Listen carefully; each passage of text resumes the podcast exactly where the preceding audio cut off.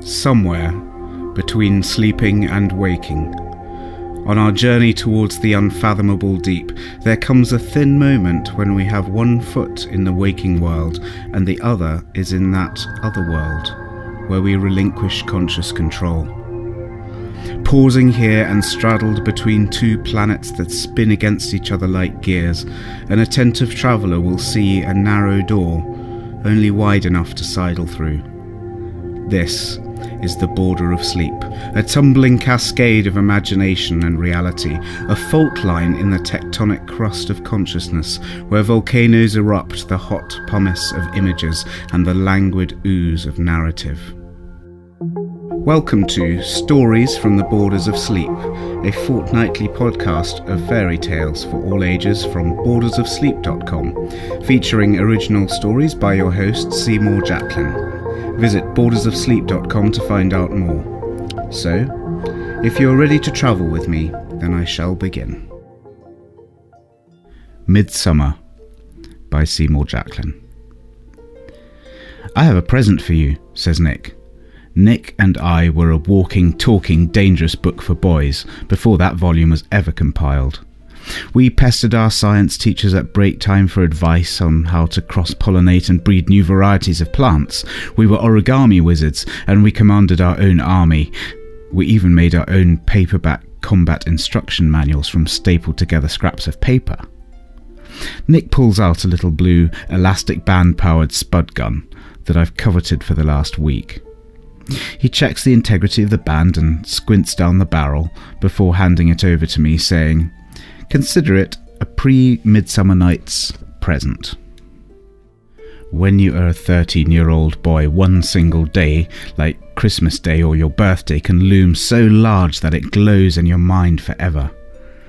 I might say that it was a family tradition that we used to celebrate Midsummer's Night with a grand picnic, but we probably did it twice. Again, the smallness and the newness of a young boy's world adds the glint of tradition to any repeated event. On the particular Midsummer's Night picnic that was in the offing, I was allowed to bring my two finest friends along Johnny, who was gangly and specialised in making up new words and noises, and Nick, who was chubby and never seemed to lack for interesting toys and gadgets. In my family, the tradition for Midsummer's Night was to bundle picnic and dogs and people into a sturdy skiff and row to a small island in the middle of the Thames, at a point where the river broadened out into its widest non tidal section and was threaded with little islands. Preparations for the expedition included producing detailed maps of the island, sharpening sticks to roast marshmallows on, and assembling an assortment of weapons for all eventualities. That is where the spud gun comes in.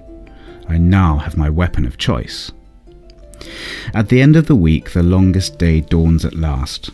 After school, my friends come home with me, and we spend some time looking over the maps and deciding who will sit at the front of the boat and who will row. It is 6 pm, and the sun is still high in the sky when we set off to get the boat ready and bring it out to the landing stage, where my parents, my sister, and her friends will meet us with the dogs and the food.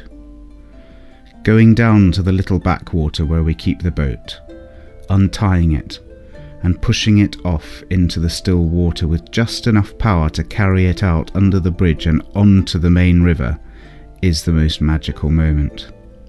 I always feel as if I'm quietly drifting into a Chinese painting through willows and past pagodas. I hitch an oar over the back of the boat and scull up to the landing stage. For a moment, the three of us are absolutely silent, in a perfect lapping contentment that every one of us would happily freeze for eternity. There's a gentle bump as we fetch up against the hard. Johnny, who is more of a water rat than Nick, hops out of the bow and ties the boat up with a knot that he proudly invented. The tranquility of the landscape settles back over us and we sit down in the skiff.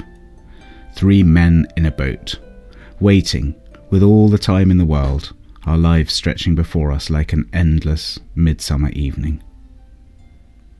The arrival of two black Labradors breaks our reverie, bounding about with their tongues out and exploring the unseen trails of a million different smells.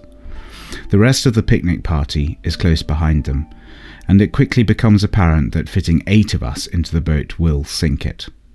My father suggests that they walk up the towpath to the shortest crossing point and we row up and ferry the stuff over to the island in a couple of journeys. I'm barking orders at my two friends, and we're soon underway, Johnny and Nick pulling an oar each, settling into a smooth rhythm after a few unruly splashes of the oar blades.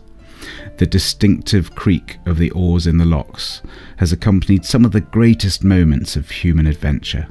Sailors landing in new World, smugglers manoeuvring on the pitchy sea, and three schoolboys off to explore an island on a midsummer evening. I'm sitting up in the bow, being the eyes of the party. I'm feeling like Davy Crockett, Bonnie Prince Charlie, and Captain Cook all rolled into one with every surge forward of the oar strokes. The outline of the island ahead is dominated by a few trees that look like the multiple masts of a galleon. I have the landing spot in sight, a flat clearing on the shore underneath two broad chestnut trees. We make landfall and it's my turn to judge the perfect moment to leap out of the bow with the painter. The lads have brought her in too fast and perpendicular, and we ram the shore at such a speed that Nick loses his seat and sprawls on the deck. We all laugh. With more splashing and laughter and nimble leaping from craft to shore, we get the rest of the picnic party and supplies over to the island, and the dogs swim over the short crossing. It's not until we have done our duty collecting enough firewood for the evening that we will be free to go exploring. My mother is blowing on a lit piece of newspaper and a few twigs, and the smoke of a little fire begins to narcotically disperse in the clearing. It's as if a picture is being composed, each of us adding an element a pile of firewood, a picnic blanket, plastic cups of juice, the spray of a dog shaking itself dry, every act a little brushstroke in a communal work of art. When the picnic site is complete, I show Nick and Johnny a low branch overhanging the water that we can sit on for a council of war. My intention is to add some detail to a map of the interior of the island.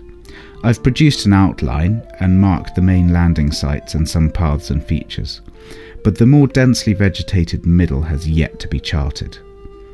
The island can be circumnavigated in about 15 minutes via a path that runs around the shore, although the side that faces the main channel of the river is harder going and quite overgrown. I show my friends where another path diverts towards the centre of the island and then disappears. This is where we will start. Our main enemy will be stinging nettles that grow higher than us with woody stems and huge hairy leaves.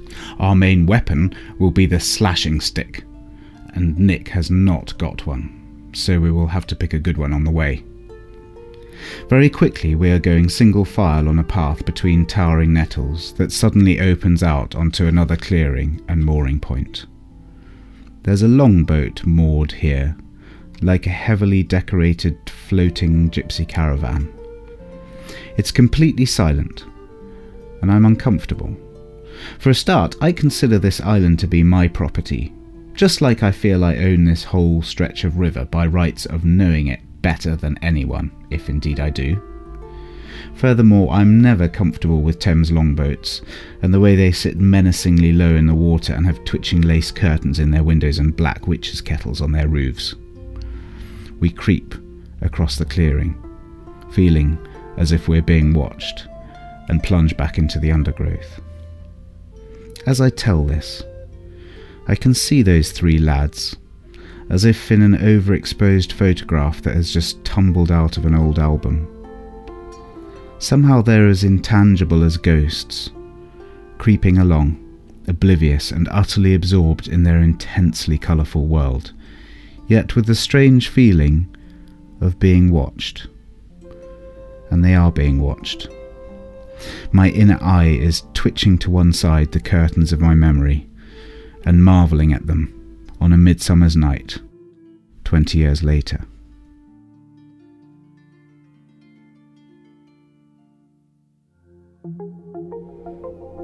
The soundtrack for this week's story was from the album Garden of Healing by Healing Muse and available from magnatune.com. Many thanks to Magnatune artists and to my sound engineer Tim Wiles. We'll be back in a fortnight with another story, and in the meantime, you can visit bordersofsleep.com to leave some feedback or download previous episodes. You can also subscribe to this podcast with iTunes. So, until next time, sweet dreams.